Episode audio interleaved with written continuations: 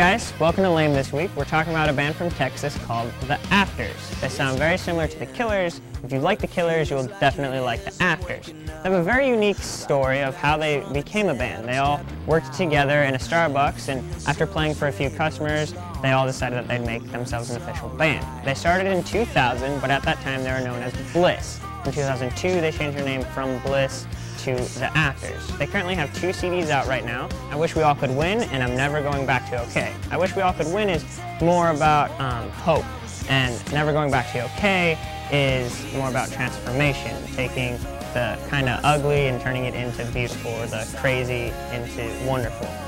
And one of my favorite songs is All That I Am, where the songwriter Brad talks more about her.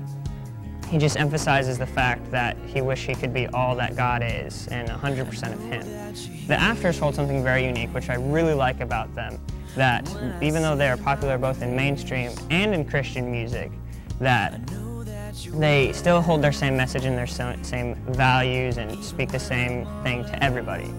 And that's a little bit about The Afters. Thank you guys for watching this week. If you have a band, please email us at lame dot information at gmail dot com, and I'd love to share them with the world. Thank you guys. I'll see you next week.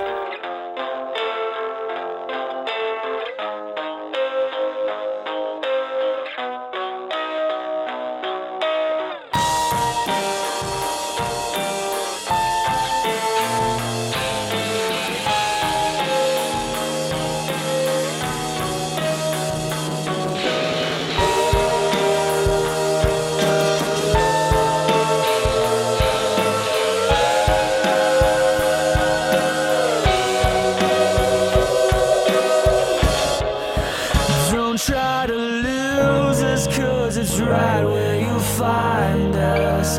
Don't try to bruise us, cause it's right where you bleed. Don't call me a stranger, we're your brothers and sisters.